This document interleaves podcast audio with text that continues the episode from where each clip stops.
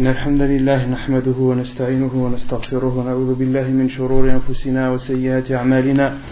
من يهده الله فلا مضل له ومن يضلل فلا هادي له وأشهد أن لا إله إلا الله وحده لا شريك له وأشهد أن محمدا عبده ورسوله. يا أيها الذين آمنوا اتقوا الله حق تقاته ولا تموتن إلا وأنتم مسلمون. يا أيها الناس اتقوا ربكم الذي خلقكم من نفس واحدة وخلق منها زوجها وبث منهما رجالا كثيرا ونساء. واتقوا الله الذي تساءلون به والأرحام. إن الله كان عليكم رقيبا. يا أيها الذين آمنوا اتقوا الله وقولوا قولا سديدا. يصلح لكم أعمالكم ويغفر لكم ذنوبكم. ومن يطع الله ورسوله فقد فاز فوزا عظيما. أما بعد فإن أصدق الحديث كتاب الله تعالى وخير الهدي هدي محمد.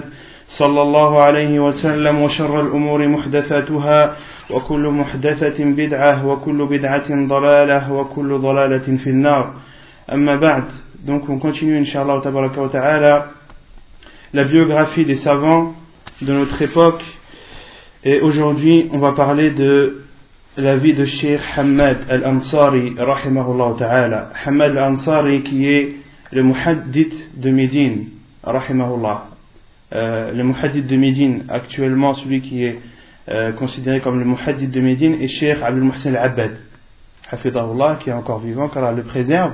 Et avant lui, celui qui était connu pour être le muhaddith de Médine, c'était Cheikh Hamad al-Ansari. Cheikh Hamad al-Ansari, rahimahullah, est né euh, dans le mois de Dhul Hijjah de l'année égérienne 1344, ce qui correspond à l'année 1924. Cheikh Rahimahullah est né à Managa au Mali. Donc il était d'origine malienne.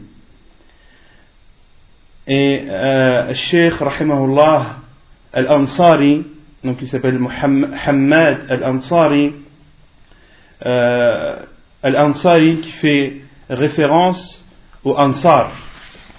Vous connaissez l'Ansar? Vous connaissez l'Ansar? Et euh, Cheikh Rahimahullah est un descendant de l'Ansar. Euh, et il, a toutes les, il avait toutes les justifications, rahimahullah, il avait toutes les justifications qui prouvaient qu'il descendait de l'Ansar. Il a même cité le nom du compagnon euh, qui faisait partie des Ansar, des gens de Médine, qui ont accueilli le prophète salam. Euh, et Sheikh, rahimahullah, avait la preuve, avait la, la chaîne de transmission jusqu'à ce compagnon, radiallahu Et Sheikh était connu pour ça, pour euh, tout écrire, tout préserver, tout avoir en sa possession, même après euh, des dizaines et des dizaines d'années. Il est issu d'une famille très pratiquante et pieuse, et euh, sa famille, dans sa famille, il y avait beaucoup de gens de science. As-Sakhawi, qui est un des savants de l'islam, euh, un ancien, a même fait la biographie de certains des ancêtres de Sheikh Hamad. Sheikh Hamad al-Ansari, lorsqu'il a lu un des livres de Sakhawi, un, des anciens savants de l'islam, dans son livre Ad-Dawa ul-Lami' Sheikh Rahimullah a vu que cet imam, ce savant de l'islam, a fait la biographie d'un de ses ancêtres. Rahimullah. Et la plupart de ses études, Sheikh Rahimullah les a faites au Mali.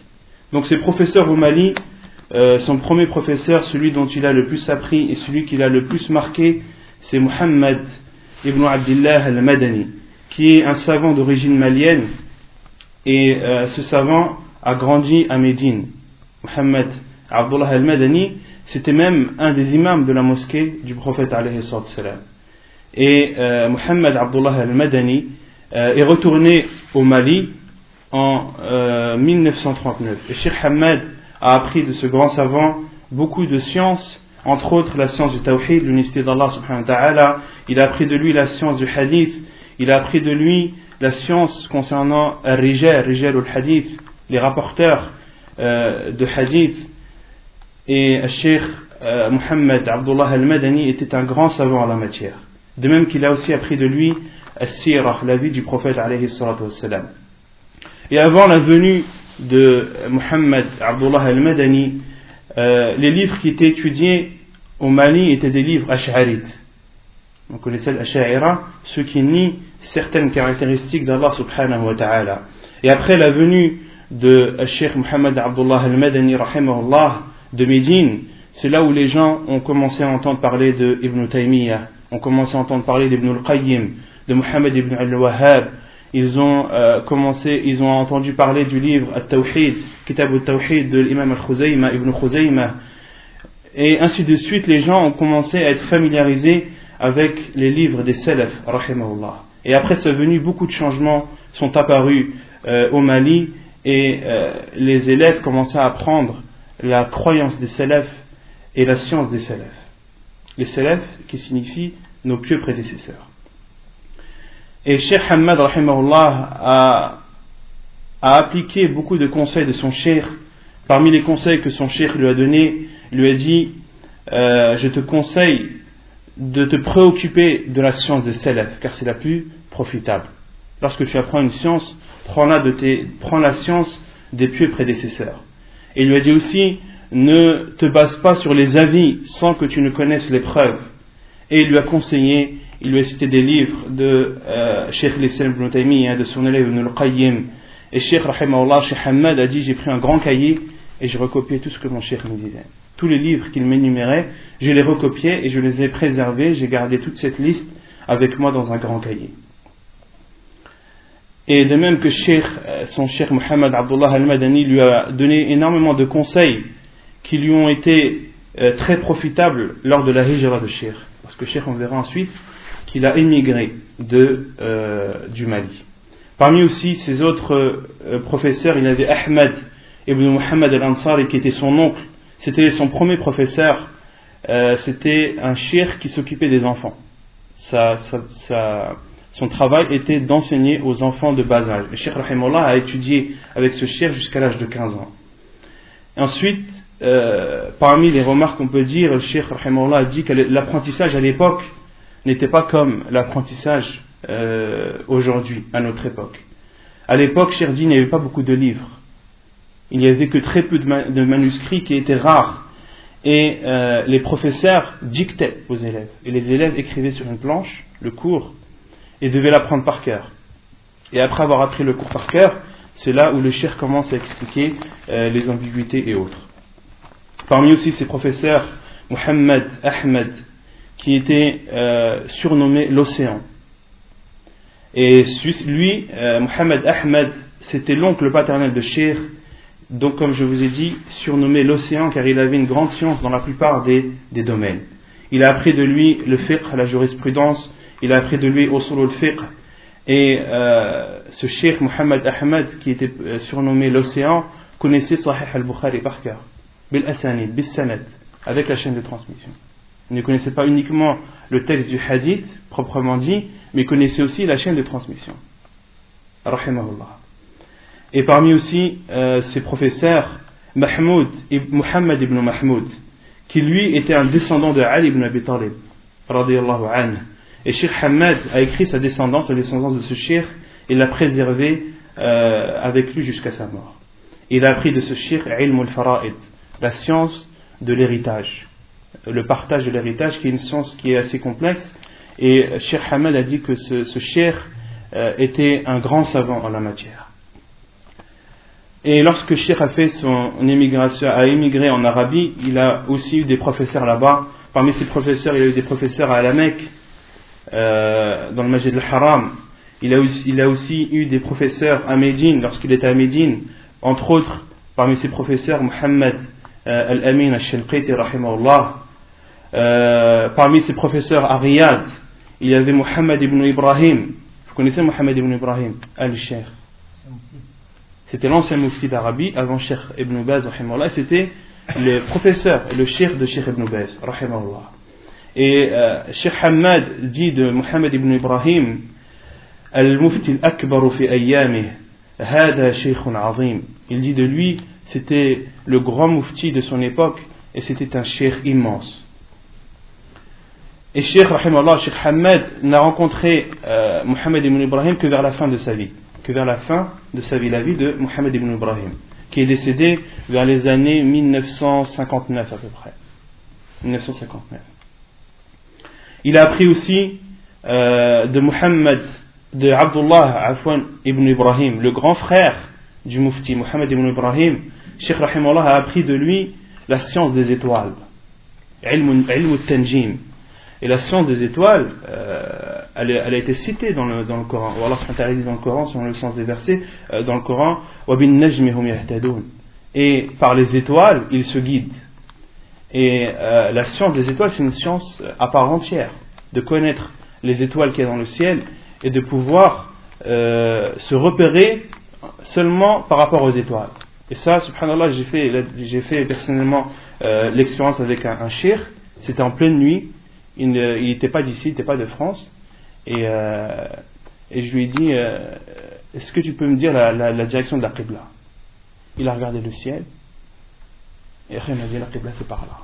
Bon, moi j'avais ma montre, la, la Boussula, la Casio, je, je, je, consulte la montre et je vois, subhanallah, c'était la direction de, de la Qibla, subhanallah. Donc, euh, Sheikh Rahimallah, Sheikh Hamad a appris de, de, de Muhammad, Abdullah ibn Ibrahim, le grand frère du Mufti, la science des étoiles, qui permet de se, de se, de se, euh, de se repérer, de s'orienter, de connaître la direction de la Qibla, mais qui permet aussi de connaître les saisons euh, où la récolte doit être faite, doit être faite.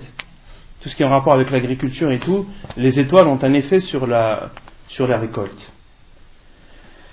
Parmi ses élèves, les élèves de Sheikh Hamad Ansari, euh, le plus connu est Sheikh Rabi' ibn al-Madkhali, euh, c'était son professeur à Médine, mais Sheikh Rahimallah, Sheikh Hamad avait énormément de, énormément d'élèves. Il a même passé toute sa vie à enseigner.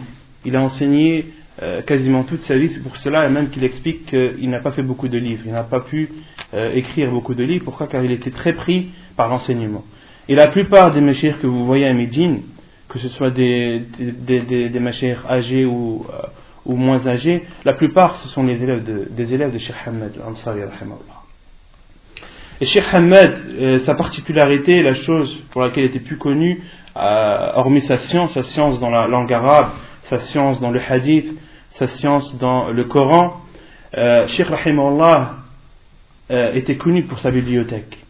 Il avait une des bibliothèques, les plus, des bibliothèques islamiques les plus rares au monde. Sheikh Rahimahullah avait plus de 1000 martotat, avait plus de 1000 manuscrits euh, qui, était, qui était le seul à les posséder sur terre. C'était le seul à avoir en sa possession euh, ces livres, ces manuscrits. Et euh, il était connu pour euh, sa motivation à rechercher les manuscrits euh, partout dans le monde. Cheikh Rahimullah avait des contacts partout dans le monde pour rechercher des martotat. Et parmi sa, particularité aussi, Cheikh ne recherchait pas les manuscrits islamiques proprement dit, non. Il avait deux thèmes dans lesquels il cherchait les, les manuscrits. Le premier, c'est Ilm al-Hadith. Dans la science du Hadith, Cheikh, lorsqu'il voyait ou il entendait qu'il y avait un manuscrit dans la science du hadith à n'importe quel endroit de la planète, Sheikh Rahimullah faisait tout son possible et tous ses efforts pour se l'approprier. Et aussi, ilm euh, dans le sens de la aqidah, la aqidah salafiyya. Sheikh dit, je cherchais les manuscrits qui étaient en rapport qu'avec la aqidah, mais la aqidah salafiyya, pas n'importe laquelle. La aqidah, la croyance des salaf, euh, rahimahumullah. Et ce qui était connu de Sheikh, il recherchait entre autres euh, une martota euh, une édition, plutôt un manuscrit de Fath al-Bari, de Hafid ibn Hajar, l'explication de Sahih al-Bukhari. Donc vous savez, à l'époque, euh, les grands savants avaient des élèves, et les élèves ils écrivaient ce que le, savant dictait. Et plusieurs élèves écrivent. Donc à la fin, à la fin du cours, ou lorsqu'un cher euh, a fini un livre, il y a plusieurs, plusieurs exemplaires, plusieurs exemplaires de manuscrits. Et euh, à notre époque, pour faire la vérification d'un livre, les savants ont besoin de la base, ont besoin du manuscrit. Parce que les livres qui sont publiés, ils sont publiés à la base, c'est puisé de, manuscrits. Et les savants qui veulent étudier les livres et euh, rectifier les erreurs ont besoin de supports, ont besoin de manuscrits. Des manuscrits qui sont écrits, par les élèves du shir. Et plus le nombre de manuscrits est grand, et plus la correction est précise. Et Sheikh Rahimallah a cherché un manuscrit justement de, de Sahih al-Bukhari, de Sharh Sahih al-Bukhari, et a dit que celui qui me l'apporte, je lui donne la dernière Mercedes. Cheikh Rahman a dit celui qui m'apporte cette martota, sur le champ, je lui achète la dernière Mercedes qui est sortie. Et euh, raconte euh, son voyage euh, lorsqu'il est parti du Mali, du Mali vers l'Arabie. Euh, Cheikh raconte ça dans des cassettes dans quatre cassettes qu'il a fait. Et euh, Saraha, c'est des cassettes qui sont quasiment introuvables. En, France ou euh, dans le monde, elles sont très rares. Et euh, j'ai réussi à me, les, à, me les, à me les procurer. Où Sheikh Rahimallah raconte euh, de lui-même, raconte lui-même son voyage, comment sa comment il a fait, les, les problèmes qu'il a rencontrés durant euh, son trajet. Donc je vais essayer, Inch'Allah, de vous résumer un peu ce que Sheikh Rahimallah a raconté. Donc Sheikh, comme je vous ai dit, est d'origine malienne, donc il est sorti euh, du Mali avec l'intention de la l'intention d'émigrer. Et euh, la, raison, la cause de son immigration, Sheikh dit car à l'époque, euh, comme vous savez, à l'époque, Rahimullah est né en, 1000, euh, en 1920. Et à l'époque, il y avait les colonies françaises au Mali. Le Mali était un pays colonisé par la France. Toute l'Afrique quasiment était colonisée entre les colonies italiennes, les colonies françaises, les colonies anglaises. Et le Mali, entre autres, était colonisé par la France. Et après la Seconde Guerre mondiale, Sheikh raconte que les Français ont fait pression sur les Maliens pour qu'ils fassent entrer leurs enfants dans les écoles françaises. Et, euh, les Maliens, avant la, Seconde Guerre mondiale, euh, refusaient catégoriquement de rentrer leurs enfants dans les écoles françaises. Pourquoi? Parce que pour eux, ils avaient pour croyance de ne pas se mélanger avec les Français, c'est pas des musulmans, et euh, encore moins de donner, de confier leurs enfants et de les rentrer dans leurs écoles pour, euh, bon, eux, les colons, disaient que c'était pour euh, apprendre le français, mais derrière, il y avait d'autres buts d'essayer de, dévier ces, enfants de l'islam. Et donc, après la seconde guerre mondiale, Sheikh Rahimallah dit, alors qu'on priait le Maghreb à la mosquée, il y a une armée de 400 soldats qui est venue dans notre village, alors que nous, on est en train de prier dans la mosquée, la prière de Maghreb, et ces soldats français ont entouré la mosquée. Ils se sont mis en rang devant l'entrée de la mosquée. Et lorsque les gens euh, ont fini leur prière et voulaient, sortir, euh, le commandant leur a dit personne ne sort. Personne ne sort de la mosquée tant que vous ne, donnerez pas l'accord d'entrer vos enfants dans, les écoles françaises. Si vous, ne, si donnez pas l'accord, vous ne sortirez pas de la mosquée. Et Sheikh a dit on était pris par surprise. On n'avait pas de quoi se défendre, on n'avait pas de bateau, on n'avait pas de pierre, on n'avait rien du tout. On était pris, euh, au piège.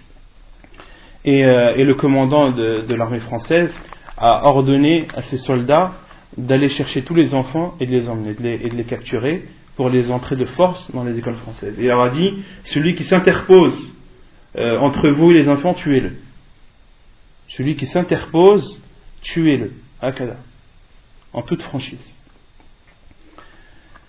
Et ensuite, ce commandant a donné un discours aux gens, a parlé aux gens, et leur a dit qu'il connaissait très bien la raison pour laquelle les gens ne voulaient pas laisser leurs enfants euh, étudier dans les écoles françaises, et leur a fait des propositions. Leur a dit, je vous propose, premièrement, que des professeurs maliens puissent enseigner dans cette école. Tout ça pour rassurer les gens. Et ensuite, il leur a dit que les écoles seraient construites dans le village et pas à l'extérieur.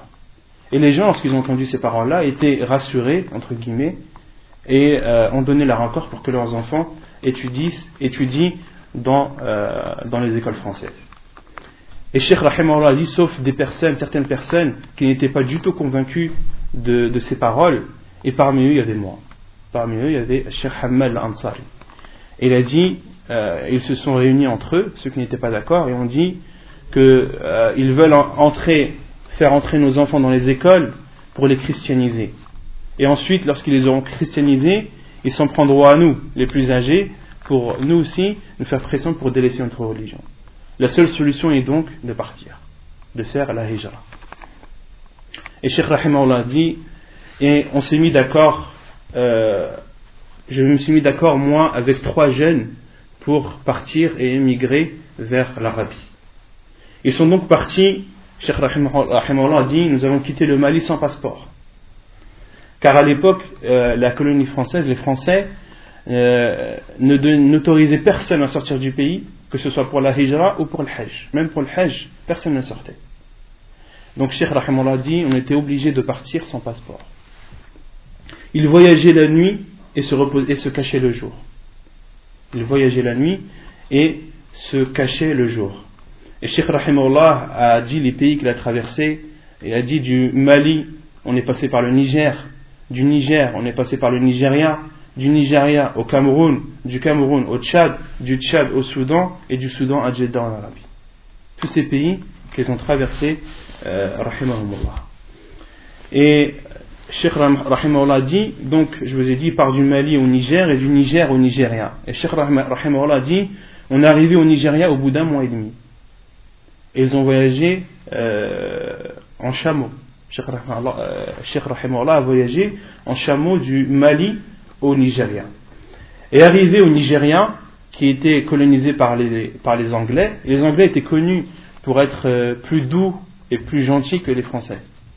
C'était connu euh, en Afrique que les colonies françaises étaient réputées pour être dures et, euh, elles, réprimandaient beaucoup, contrairement aux colonies anglaises qui, elles, étaient plus souples et acceptaient plus de choses. Et Sheikh Rahimullah, comme le Nigeria a été colonisé par les Anglais, a dit au Nigeria on n'était plus obligé de se cacher. On n'était plus obligé de se cacher. Et, euh, Sheikh Rahimullah dit qu'au Nigeria, c'est la première fois qu'il a vu une voiture de sa vie. La première voiture qu'il a vue de sa vie, c'était au Nigeria. Et euh, donc au Nigeria, il y avait des voitures, donc Sheikh Rahimullah pouvait euh, se déplacer en voiture. Et donc, comme je vous ai dit, du Nigeria au Cameroun et du Cameroun au Tchad. Et le Tchad est colonisé par les Français. Et Sheikh Rahimullah, arrivé au Nigeria, sont partis voir le directeur euh, de, la section des passeports euh, à, la, frontière entre le Nigeria et le Cameroun pour voir et pour leur, euh, pour leur exposer leurs leur problèmes. Et Sheikh Rahimullah a pris rendez-vous avec ce responsable et leur a dit qu'ils sont partis du Mali sans passeport, qu'ils ont traversé le Niger et le Nigeria, ils voyageaient de nuit et se cachaient le jour et euh, cet homme leur a dit euh, Je peux vous faire un passeport, mais en contrepartie, il faudra me donner une grosse somme d'argent. Et Cheikh, euh, avec ses, amis, ses trois amis, avait beaucoup d'argent avec eux. Cheikh a dit On avait une, une grosse somme d'argent avec nous. On lui a dit Ton prix, c'est le mien. Et donc, ils, sont, ils, sont, ils ont discuté avec cet homme qui leur a dit Je vais vous faire un passeport, mais par contre, je ne peux pas vous faire un passeport nigérien. Parce que quand vous allez arriver euh, au Tchad, les Français connaissent les Maliens, ils les reconnaissent à la vue, ils connaissent les origines. Et si vous voient avec un passeport nigérien, ils vont savoir que, ils vont savoir que vous n'êtes pas nigérien et que c'est un passeport falsifié. Ils lui ont dit alors que faire? Il leur a dit je vais vous faire un passeport libyen. Pourquoi? Parce que la Libye, euh, en Libye, il y a des personnes qui vous ressemblent. Et euh, cet homme leur a cité le nom des tribus où, où où ces hommes ressemblent aux Maliens, sont, noirs de peau. Et quand vous allez arriver au Tchad, le Tchad et la Libye, ils ont un accord entre eux, les Libyens peuvent, rentrer au Tchad et sortir comme ils veulent. Donc s'ils vous voient avec un passeport libyen, vous leur dites que vous êtes de cette tribu-là et ils vous laisseront partir, ils vous laisseront passer. Et effectivement, c'est ce qu'ils ont fait. Cet homme leur a fait euh, un passeport libyen. Et effectivement, lorsqu'ils sont arrivés au Tchad, euh, entre le Tchad euh, ils ont été contrôlés par les, par les Français et Alhamdulillah, tout est passé euh, sans problème. Tout s'est passé sans problème. Et Sheikh Rahimallah dit heureusement qu'à l'époque il y avait des voitures. Parce que euh, ce chemin, ce trajet était connu pour demander deux ans pour traverser. Le Tchad, pour arriver au Soudan, il faut deux ans en chameau. Et euh, donc, entre le Tchad et le Soudan, arrivé à la frontière, Sheikh Rahimullah dit il y avait un poste de contrôle, je n'ai jamais vu de toute ma vie un poste de contrôle aussi dur et aussi draconien que celui-ci. Il, cherchait, il fouillait tout et nous demandait même de retirer nos pantalons. Dans ce poste-là, il cherchait tout, les, dans ce poste français, euh, il vérifiait tout et demandait euh, aux personnes d'enlever leurs pantalons pour euh, tout vérifier. Et Cheikh Allah a dit, et nous on, nous avait déjà mis en garde contre ce poste. Et on nous avait dit qu'il était très difficile. Et comme je vous ai dit, Cheikh Allah avec ses, trois, trois compagnons avait beaucoup d'argent avec eux. Donc qu'est-ce qu'ils se sont dit? Ils ont pris une gourde, la gourde d'eau, ils l'ont vidée, ils l'ont séchée, et ont mis tout l'argent dedans. Regardez l'intelligence. Ils ont mis tout l'argent qu'ils avaient dans cette gourde-là, et l'ont mis dans la voiture. Et arrivé à ce poste, dit, ils ont tout fouillé, et ils n'ont pas pensé à... Jamais ils auraient pensé que, de l'argent est présent dans la gourde. Ils n'ont pas, pas vérifié la gourde. Et euh, ils ont donc traversé le Tchad pour arriver au Soudan. Et euh, entre le Tchad et le Soudan, Cheikh Rahimullah a dit qu'il n'y avait pas de route, il n'y avait que du sable. Et la, le, trajet leur a pris six jours. Six jours de route pour euh, traverser le Tchad et aller au Soudan. Et à la frontière euh, au Soudan, euh, Cheikh Rahimullah a dit qu'il y avait encore un autre poste de contrôle et, dans ce poste de contrôle aussi, ils n'ont pas vérifié la gourde. Et arrivés au Soudan, ils sont restés trois mois là-bas, ils ont été accueillis par euh, Ansar Sunnah, un groupe qui appelait Ansar Sunnah, qui avait une maison leur appartenant, et ils ont euh, hébergé Cheikh et ses, trois compagnons dans cette maison. Et euh, Sheikh Rahimullah avait tous ses contacts de son Sheikh Mohamed Abdullah al-Madani, qui lui avait donné toutes les euh, informations nécessaires et toutes les personnes à contacter durant ce long voyage. Et Sheikh Rahimullah a dit on est resté trois, trois mois dans cette maison, où on était d'ouvri logé, et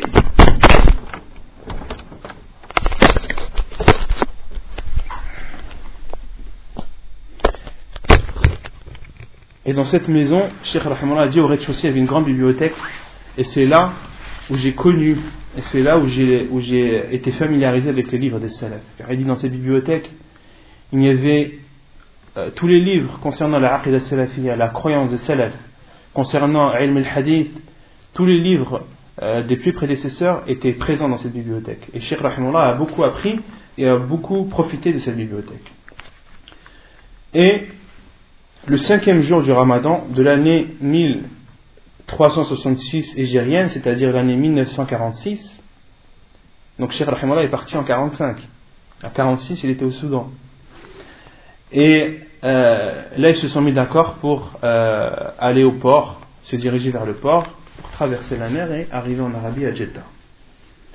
Et Cheikh Rahimullah a dit on avait des caisses, chaque élève, chaque compagnon avait des caisses. Moi, j'en avais deux. J'avais deux caisses, deux grosses caisses où il avait mis toutes ses affaires dedans. Et euh, avant d'embarquer euh, dans le bateau, il y avait un contrôleur anglais. Cheikh Rahimullah dit il y avait un contrôleur anglais. Euh, donc lorsqu'il a vu mes deux caisses, il a dit ouvre la caisse. J'ai ouvert, il a vu plein de livres, que des livres. Ouvre-moi la deuxième. Il a ouvert la deuxième, que des livres. Il a dit toi, tu es, un commerçant, toi. Un tétagir. Toi, tu es un commerçant, tu prends les livres de chez nous et tu veux les vendre là-bas. Cheikh a dit là, wallah. Non, non, non. Jamais, jamais. Moi, ces livres-là, ce sont des livres uniquement pour la science. C'est uniquement pour apprendre et en aucun cas pour les vendre. Jamais je les vendrai. Et euh, Cheikh Rahimallah lui a dit même si, même si tu me donnes telle et telle somme qui est une somme énorme, je te les céderai pas ces livres. Le contrôleur a dit Ah bon, même si, tu me donnes tant, même si je te donne tant et tant, tu ne me laisses pas ces livres Il a dit Non, abadan. Jamais de la vie je te les céderai, sauf à une condition si tu me garantis que ces livres-là, je pourrais les, récupérer là-bas ou je pourrais trouver les mêmes en Arabie. Mais sinon, jamais de la vie je te les céderai. Ce contraire a dit Ajib. Il a dit à, l'ouvrier ferme les caisses et montre-les. C'est pas pour, c'est pas pour la vente ces livres-là. Et euh, donc ces, caisses ont, été embarquées dans, l'avion, dans le, bateau à Fouane. Et euh, arrivé à Jeddah, donc les responsables de la douane faisaient descendre les gens. Cheikh Rahimullah dit dans le bateau il y avait plus de 1000 personnes. C'était pendant le mois de Ramadan et euh, Cheikh et ses compagnons et la plupart du bateau étaient en état haram. Pourquoi? Parce qu'ils allaient avec l'intention de faire la Umrah. Donc ils étaient en état haram et c'était pendant le Ramadan ils jeûnaient. Et euh, lorsque les responsables de la douane sont, euh, faisaient descendre les gens, arrivés autour de Cheikh et de ses trois compagnons, ils leur ont demandé les passeports, ils leur ont donné les passeports libyens. Et euh, le responsable a vu les passeports, a dit non, non, non, vous n'êtes pas des Libyens, vous, c'est pas possible. Non, non, ça c'est des, passeports falsifiés. Et Cheikh Rahimullah a dit ça. Là, on était vraiment, on était vraiment dans, dans les gros problèmes. Pourquoi? Parce que les gens d'Arabie, surtout au port de Jeddah, ils connaissent les gens. Pour le Hajj, lorsqu'ils viennent du Hajj et pour la Umrah, Ils connaissent les gens, et il y a même des, douaniers qui sont spécialisés, par exemple, euh, ceux de l'Afrique noire, c'est un tel qui les, réceptionne. Et en les voyant, il sait, un tel il est du Niger, lui il est du Mali, lui il est, de la Libye, ils connaissent les gens au fur et à mesure. Et lorsqu'il a vu la tête de Cheikh et de, ses trois compagnons, a vu pasteur libyen, il a dit non, non, non. Ça, c'est des faux passeports, ça. Vous, restez dans le bateau, vous ne sortez pas. Et Cheikh Rahimullah dit on est resté dans le bateau un jour entier. Et euh, le responsable faisait des, ronds de temps en temps. Et à chaque fois qu'il faisait la ronde, il leur disait Vous n'allez pas sortir, vous allez retourner euh, de là où vous êtes venus. Et pour les décourager, pour les casser moralement. Et Cheikh Rahimullah dit jusqu'à ce qu'un des responsables, un autre, euh, a fait sa ronde lui aussi. Et euh, Cheikh Rahimullah lui a demandé, lui a dit Pourquoi est-ce que vous nous emprisonnez ici dans le bateau, dans la mer et tout? Euh, Le responsable lui a dit Vous n'avez pas de passeport, vous avez des passeports faux, donc c'est pour ça que vous êtes, vous emprisonné ici vous allez retourner de là où vous êtes venu. Et euh, ensuite cet homme leur a dit Vous connaissez personne à la Mecque et à Médine? Cheikh Rahimullah a dit Si, bien sûr. Je connais euh, Cheikh Abdel Malik ibn Ibrahim al-Sheikh. Et ce nom qui lui a donné Son professeur au Mali. Elle dit quand tu vas à la Mecque ou quand tu vas en Arabie, demande un tel. Et cet homme, euh, euh Cheikh Rahimullah, dit que cet homme était très gentil avec eux et est parti appeler ce Cheikh. A appelé ce Cheikh, a dit voilà, il y a un tel et un tel et un tel qui sont venus du Mali et ils ont dit qu'ils te connaissaient. Et le Cheikh euh, savait qu'il venait, de la part de Mohamed Abdullah al-Madani, il leur a dit fais-les entrer, faites-les entrer euh, sous ma tutelle. Et alhamdulillah, Cheikh Rahimullah et ses trois compagnons euh, ont pu euh, entrer à Jeddah et arriver à Jeddah, ils se sont reposés euh, deux à trois jours et ensuite ils sont partis à la Mecque. Et vous savez, la distance entre Jeddah et la Mecque est de 70 km à peu près. En voiture, là, il y a à peu près une heure. Une heure de route, une heure et demie s'il y a des bouchons. Et Sheikh Rahimullah dit à cette époque qu'il n'y avait pas de route. On a mis une journée entière en voiture pour aller de Jeddah à la Mecque. Et euh, arrivés à la Mecque, ils sont restés, et donc après avoir fait la Umrah, ils sont restés six mois à la Mecque, et ensuite euh, ont décidé de partir à Médine. Donc là, vous voyez tout le, tout, le, tout le mal que Cheikh Rahimahullah, toutes les épreuves qu'ils ont, euh, qu'ils ont dû subir, tout ça pour émigrer, pour faire la hijra. Et ça, c'est un exemple. Euh, Cheikh Rahimahullah est, est, est, un grand exemple à suivre dans le domaine de la hijra et du courage euh, que les personnes doivent avoir. Donc, après être resté six mois à la Mecque, ils ont décidé de partir à Médine. Parce que Cheikh Rahimullah, à la base, c'est euh, un descendant de l'Ansar. Et les Maliens, en général, lorsqu'ils vont en Arabie, ils vont où? Ils vont à Médine. Parce que c'est là-bas qu'est leur, c'est de là-bas qu'est leur, est leur origine. Et euh, ils se sont donc décidés de partir à Médine mais le problème, c'est qu'ils n'avaient pas de passeport. Ils n'avaient pas de passeport et ils devaient donc trouver un moyen officieux pour se rendre à Médine. Et après avoir cherché, ils ont trouvé un homme qui a bien voulu, euh, qui a accepté de les emmener, mais à une condition. Il leur a dit Je vous emmène à Médine, à une condition, avant chaque contrôle, vous descendez. Parce que les postes de contrôle, ils contrôlent uniquement les voitures, ils ne contrôlent pas les, les piétons. Il leur a dit avant chaque contrôle, vous descendez, vous traversez, et après je vous rejoins après le poste. Parce que s'il me voit avec vous, si jamais il vous contrôle, etc., moi je peux avoir des problèmes. Et euh, Sheikh Rahimullah et ses compagnons ont accepté, ils faisaient comme ça à chaque fois qu'ils arrivaient à un poste de contrôle. En Arabie, quand vous sortez ou vous entrez d'une ville, il y a toujours un poste de contrôle. Et ils ont fait euh, ainsi de suite jusqu'à arriver à Dhul euh, à peu près une dizaine de kilomètres de Médine, euh, le chauffeur leur a dit euh, maintenant vous devez descendre, mais cette fois-ci vous descendez avec vos bagages. Parce que dans les postes précédents, ils descendaient, mais sans leur bagage, ils laissaient leur bagage dans la voiture. Mais là, l'homme leur a dit maintenant vous descendez et vous prenez vos, caisses avec vous. Et après, bah après euh, moi je peux plus rien faire pour vous. Après, l'Hulayfa, après vous avez Médine qui est pas loin. Et Cheikh Rahimullah, contre leur gré, sont descendus euh, avec leur caisse qu'ils prenaient. Et Cheikh Rahimullah a dit on a, on a éprouvé énormément de mal et de souffrance à, transporter ces, ces, caisses à pied. entre Dhul et Médine, il y a à peu près une dizaine de kilomètres. Ils sont arrivés à Dhul le matin et euh, ils ne sont arrivés qu'aux portes de Médine à l'heure du Maghrib. Et Cheikh Rahimullah a, dit qu'ils ont, ils ont beaucoup souffert. Et arrivés aux portes de Médine, ils sont arrivés dans un quartier qui s'appelle Al-Anbariya. Et ils ont vu un homme là-bas, Al-Anbariya, dans, une des portes de Médine, et il y avait une mosquée là-bas, dans cette porte. Et euh, Rahimullah et ses compagnons ont demandé à un homme euh, où, est-ce qu'on est, Il leur a dit Vous êtes dans la porte de l'Ambariya. Et ils leur ont dit Et cette mosquée, c'est quoi, cette mosquée? Quelle est cette mosquée? Il leur a dit C'est le Masjid al-Nabawi. C'est la mosquée du prophète. Ça, c'est la mosquée du prophète. Ils sont rentrés, ils ont prié le Maghrib. Et euh, après avoir prié, ils ont demandé aux gens euh, est-ce que c'est la mosquée du prophète sallam? Il a dit non, ça c'est Majid al-Ambariya. La mosquée du prophète, elle est loin, loin devant. Et euh, Cheikh Rahimullah se rendu compte que cet homme euh, ne connaissait pas du tout Médine et qu'il leur avait donné une fausse information.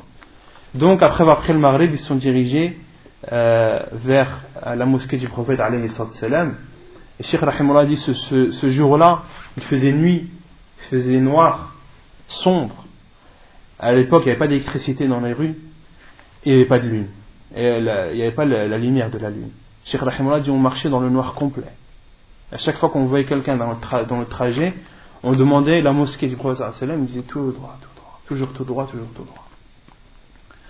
Et jusqu'à arriver euh, à la mosquée du prophète ils sont arrivés à la dame du Isha. Et à la mosquée du prophète il y a des gardes devant chaque porte.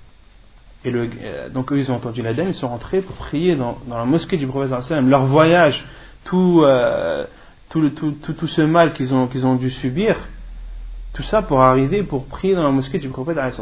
Et à arriver devant, le gardien a dit, vous rentrez pas. Vous rentrez pas avec vos caisses. C'est interdit. Vos caisses, vous allez les mettre dans un endroit, et euh, vous allez les poser dans un endroit, vous allez prier, ensuite vous les récupérez. Et Sheikh Rahimullah, pour lui, c'était inconcevable de laisser les caisses avec ses livres dehors comme ça, sans, surveillance, sans garde.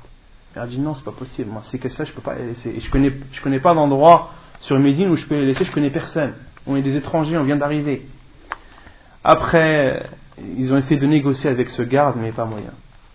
Ils leur ont dit au garde, on laisse les caisses ici, toi t'es là, de toute façon t'es là, t'es debout, t'es debout, on laisse les, caisses là, et tu les surveilles, on prie, on ressort et l'affaire elle est réglée. Leur a dit non, non, non, non vous débrouillez, vous avez trouvé un endroit où vous posez vos caisses. Mohim, ils étaient là, ils étaient là devant la mosquée, devant la porte, mais ils ne pouvaient pas entrer. Ils étaient venus que pour ça, mais ils ne pouvaient pas entrer. Et là, euh, il y a un homme africain, d'origine africaine, qui a vu euh, la querelle de, de Sheikh et ses compagnons avec le gardien, et leur a dit Je vais vous ramener dans la maison de, euh, de Abdullah al-Ifriqi, un cheikh qui était connu à Médine, d'origine africaine. Et cet homme les a ramenés jusque devant la, maison du cheikh, et a, dit à, Cheikh Hamad et à ses compagnons restez ici, devant la porte. Le cheikh, dès qu'il revient de, de la mosquée, va vous accueillir. Donc il dit on est resté, on s'est assis. Et euh, le cheikh en arrivant a vu des, ombres, a dit qui est-ce? Je lui ai dit je suis Hamad al-Ansari, il a cité les noms. Et le cheikh Rahimallah les a accueillis chez lui. Et, euh, et Cheikh et ses compagnons ont dormi chez ce cheikh euh, on dormi entre guillemets, Cheikh a dit on ne pouvait pas dormir. On avait trop envie, on était trop pressé d'entrer et de prier dans la mosquée du prophète qu'on n'avait même pas sommeil. Après tout le trajet qu'ils ont fait, tout, toutes les, euh, tout le mal qu'ils ont, dû, euh, qu'ils ont dû subir, Cheikh Rahman a dit on ne pouvait pas dormir, c'est pas possible. Et à l'heure du Fajr, ils ont entendu l'Aden du Fajr. Et attendaient que le Cheikh, qui était chez lui, vienne les chercher pour aller prier à la mosquée. Cheikh Rahman dit on entend la benne, on était tout contents, on allait sortir prier dans la mosquée du sallam. Le Cheikh il vient pas. Subhanallah. Le Cheikh il vient pas, on était là dans la, la chambre, qu'est-ce qu'on fait? Même si on sort, on ne sait pas par où passer. Euh, sortir, on peut pas, parce que c'est dans, dans la maison du Cheikh, il peut avoir ses femmes, etc. On peut, il ne pouvait pas sortir, ils étaient obligés de rester. Et Cheikh Rahimullah dit, je ne sais pas le Cheikh ce qui lui est arrivé, est-ce qu'il a oublié, est-ce que est-ce que, euh, est-ce que, je sais pas. Et on est resté dans la chambre. On entendait l'Aden de, de, la mosquée du Salem, mais on ne pouvait pas prier. Et on a dû prier euh, dans cette chambre. Jusqu'au lever du soleil, ils n'ont pas dormi, jusqu'au lever du soleil. au lever du soleil, un homme, un, des, euh, des, serveurs de, de Shir, euh, Abdullah al-Ifriqi, est venu euh, visiter ses, ses, invités et ils lui ont dit directement il faut que tu nous montres la maison de Shir at Bakti. Et ce nom qu'il leur a donné, Abdullah al-Madani, leur Shir au, Mali. Il leur a dit lorsque vous êtes à Médine, demandez à voir Shir at-Tambakti. Et euh, le serveur a dit Mais la maison elle est loin. Il a dit C'est pas grave, on veut y aller quand même. Ils sont partis. Ils leur ont dit qu'ils étaient, venus de la part de Abdullah al-Madani. Sheikh Rahimullah les a hébergés chez lui et euh, leur a proposé de les nourrir, de les, loger et tout ça. Ils ont refusé. Ils ont dit Non, non nous on venus seulement te rendre visite. Nous on est venus ici que pour le haram. On n'est pas venu pour euh, rester. En plus, toi tu habites loin du haram et nous on a absolument besoin d'habiter juste à côté du haram. On ne peut pas. Et euh, ils ont dit à ce shir euh, si tu nous fais une faveur, on laisse nos affaires chez toi, mais quant à nous, c'est le haram.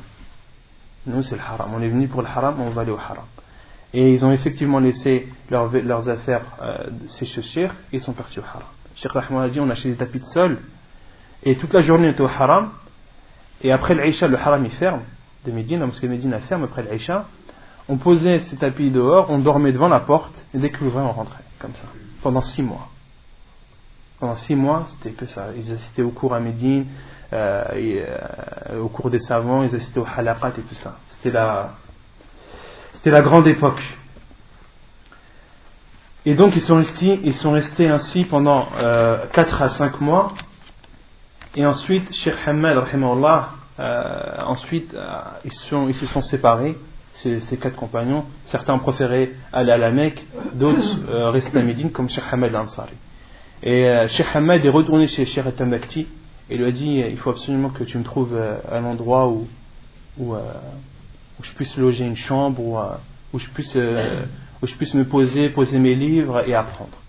Et Sheikh Rahimullah lui a négocié une chambre avec un tapis, une chambre modeste, à côté d'une bibliothèque que Sheikh avait pour euh, pour tâche d'ouvrir et de fermer la bibliothèque aux étudiants. Et Sheikh Rahimullah a dit cette chambre pour moi c'est un palais. Une chambre modeste avec un tapis, pour lui c'était un palais. De trouver un endroit à Médine, pas loin de la mosquée, où il puisse poser ses affaires et apprendre, pour lui c'était, un palais. Et euh, il est resté ainsi pendant 4 ans. Sheikh Rahimullah est resté ainsi pendant 4 ans. Et euh, pendant cette période, Sheikh Rahimullah enseignait et donnait des cours dans la mosquée du professeur sallam quand je vous ai dit, la plupart de ses études, il les a fait où? Il les a faites au Mali. Donc Cheikh est venu avec un grand bagage de sciences. Donc il donnait des cours à, la mosquée du professeur sallam et assistait aux cours dans Dar al-Ulum. Dar al-Ulum qui était un, centre euh, d'études islamiques à Médine, euh, qui était un centre spécifique. C'était pour, pour les grands étudiants en sciences et pour y rentrer, il fallait passer des tests. Cheikh Rahimullah a passé ses tests et et a étudié là-bas. C'est là-bas, entre autres, qu'il a pris de Mohamed al-Amin al-Shinqiti, le grand savant, euh, le grand savant euh, mauritanien. Ensuite, euh, Sheikh Allah a été appelé à la Mecque pour enseigner là-bas. Il a enseigné à la Mecque à peu près euh, deux ans. Ensuite, il a été appelé à Riyad, où il a enseigné plus de dix ans à Riyad, dans le Jamia, dans l'université.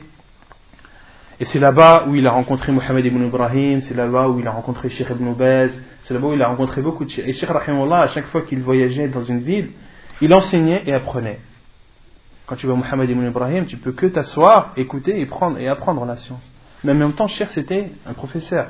Il ne se contentait pas d'enseigner uniquement, il enseignait et il apprenait aussi euh, chez les grands savants.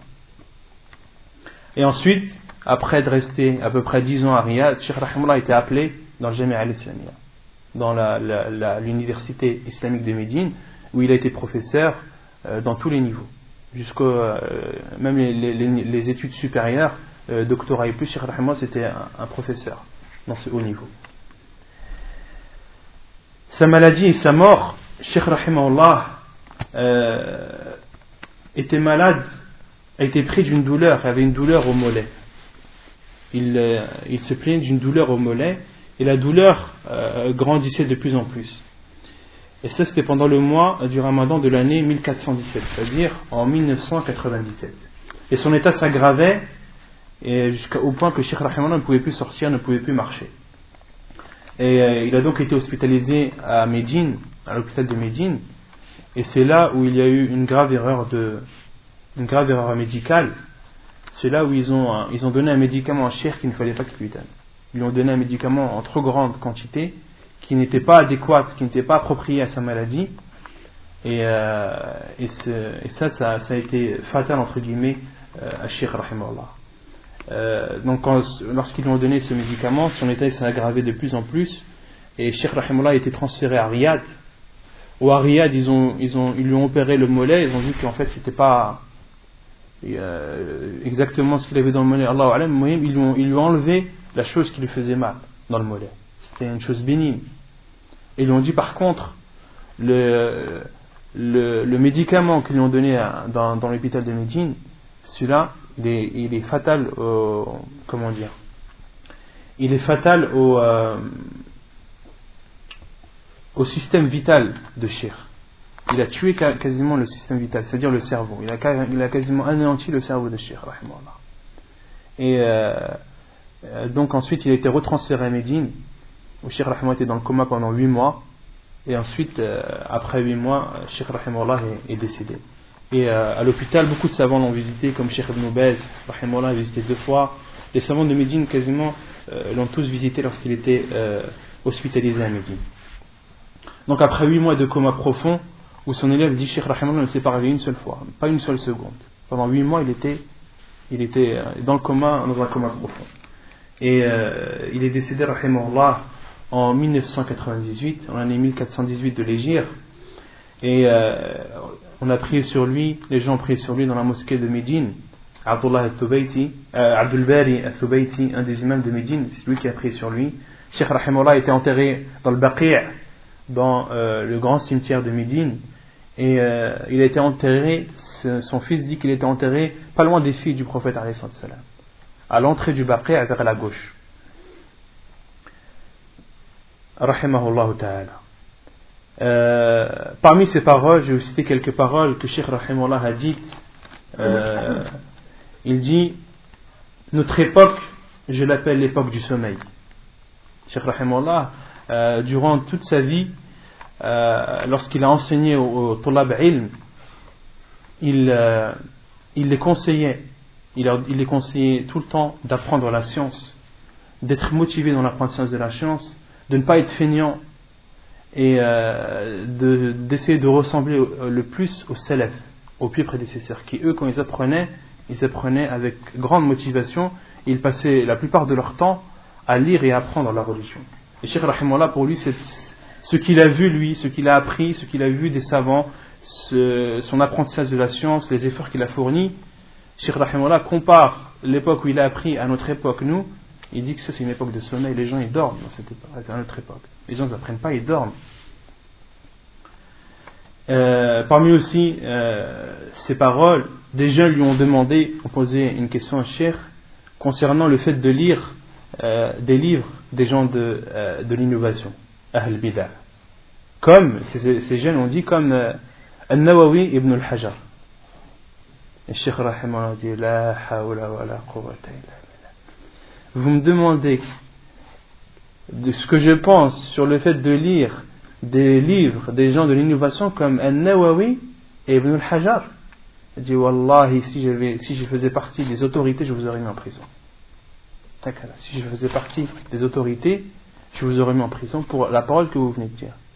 De dire que Nawawi, qui est un grand savant de l'islam, celui qui entre autres qui a fait Riyad Salihin, les jardins vertueux, celui qui a expliqué Sahih Muslim, et Ibn al-Hajar, al-Asqalani, celui qui a expliqué Sahih al-Bukhari, la meilleure explication de Sahih al-Bukhari, c'est l'explication d'Ibn al-Hajar al-Asqalani. Ibn al-Hajar al-Asqalani, Sheikh al-Albani, dit de lui, aucune femme après lui n'a donné au monde, n'a mis au monde un enfant comme Ibn al-Hajar. Personne.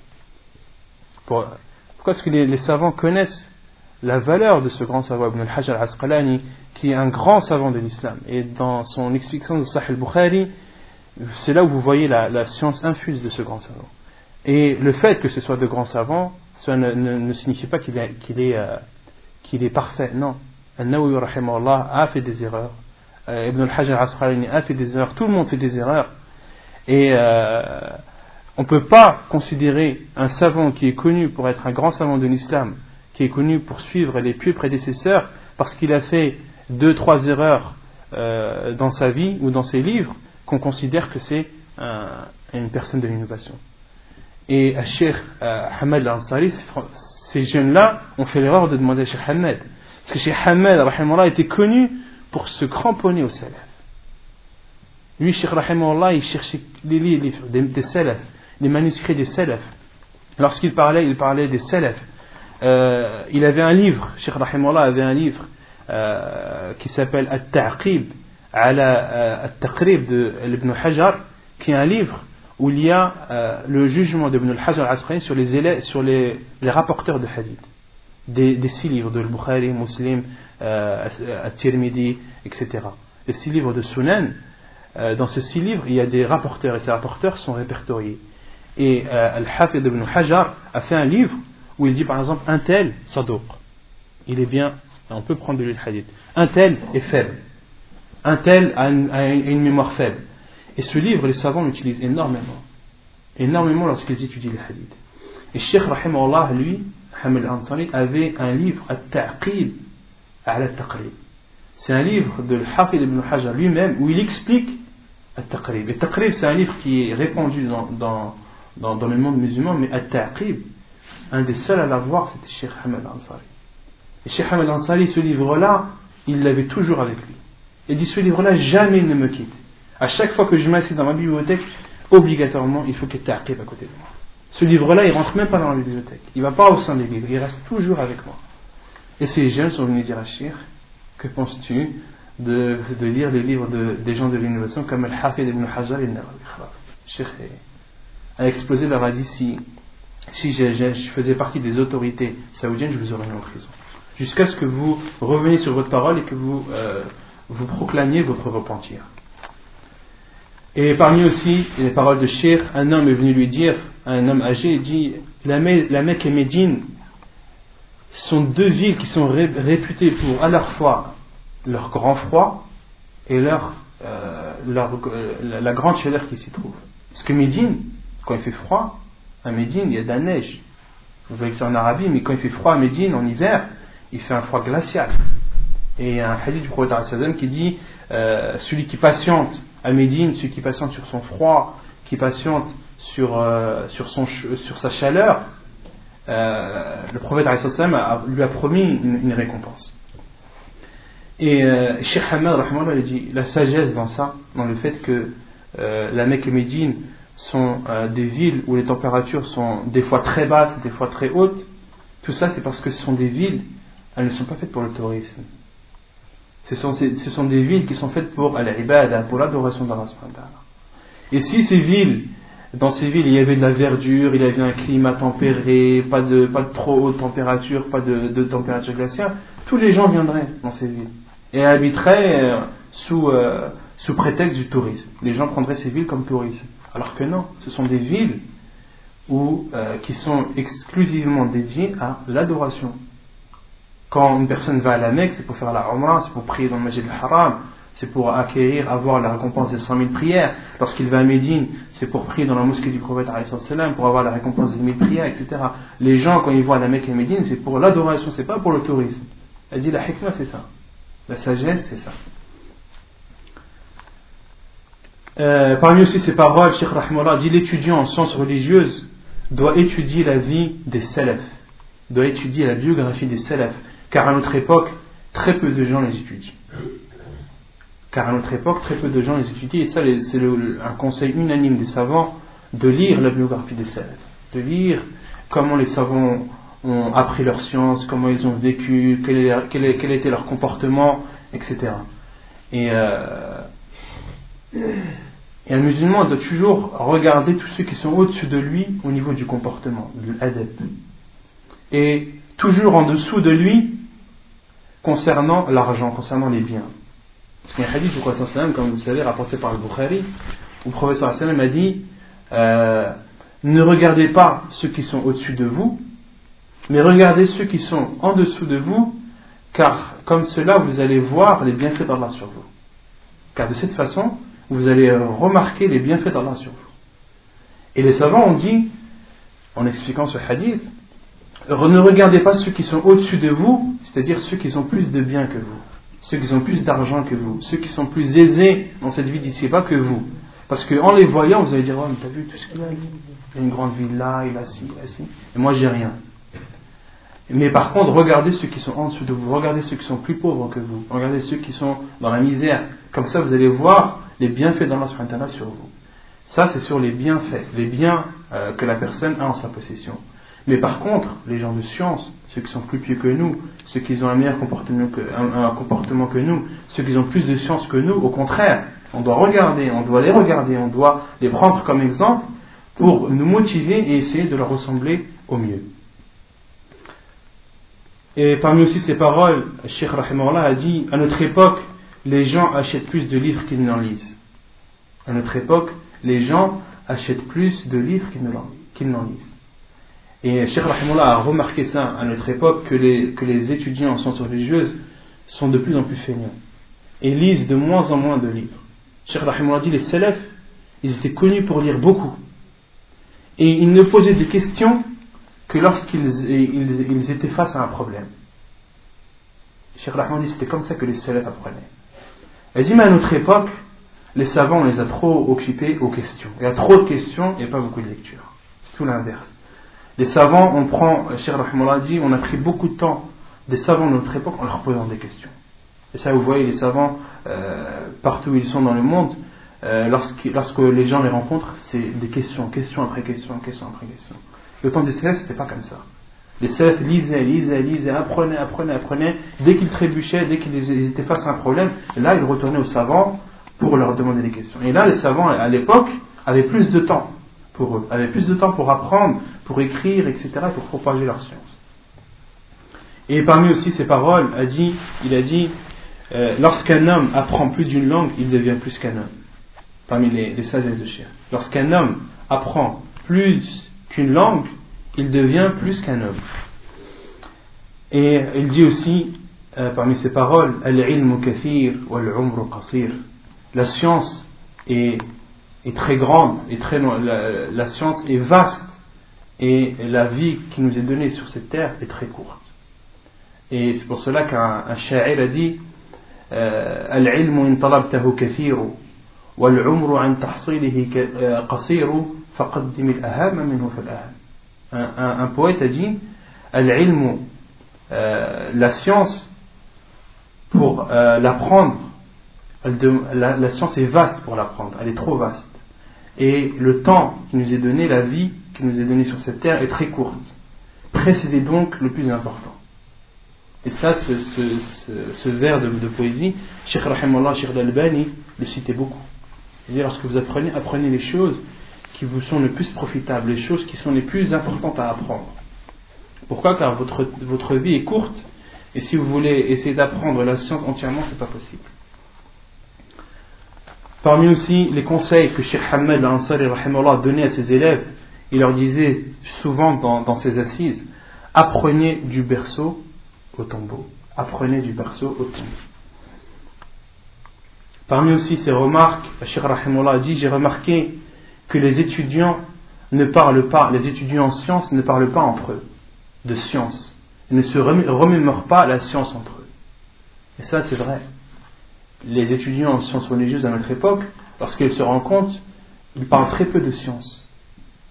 Ils parlent très peu de sciences. Pourquoi? Parce que lorsque deux, deux étudiants en sciences parlent entre eux, par exemple, disent voilà, on va parler de ce sujet-là, on va parler par exemple de la description de la prière du professeur qu'est-ce que tu connais, je connais ce hadith, etc. Le fait de parler, de, parler de la science, ça la remémore. Et surtout, Cheikh Rahimullah dit surtout la science du hadith. La science du hadith, elle se préserve en parlant, en parlant de cette science, en discutant, en faisant un dialogue euh, entre les, le fait que les étudiants en sciences religieuses parlent entre eux de la science. Car le fait qu'ils parlent entre eux de la science, ça préserve et ça leur remémore tout ce qu'ils apprennent. Parmi aussi euh, ces paroles de Sheikh a dit les savants à Riyad, les meshayikh à Riyad, euh, à l'université de Riyad, lorsqu'ils voyaient qu'un étudiant n'était pas sérieux, il le descendait dans la prison de la, de Elle dit, on a remarqué que cette méthode était très bénéfique. Dans, dans, dans, dans le Jamia de Riyad, à l'époque où Sheikh Rahimullah enseignait, il y avait une prison dans la Jamia, dans l'université, et les élèves qui étaient contre, les élèves qui n'apprenaient pas, qui n'étaient pas sérieux, on les, les, les les emprisonnaient.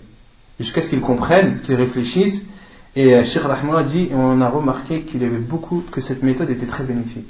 Que ceux qui en sortaient ressortaient motivés, motivés à apprendre pour ne pas retourner euh, dans, dans ce trou. Parmi aussi ses paroles, il a dit Si ton ennemi est une fourmi, ne le néglige pas. Même si ton ennemi est une fourmi, ne le néglige pas.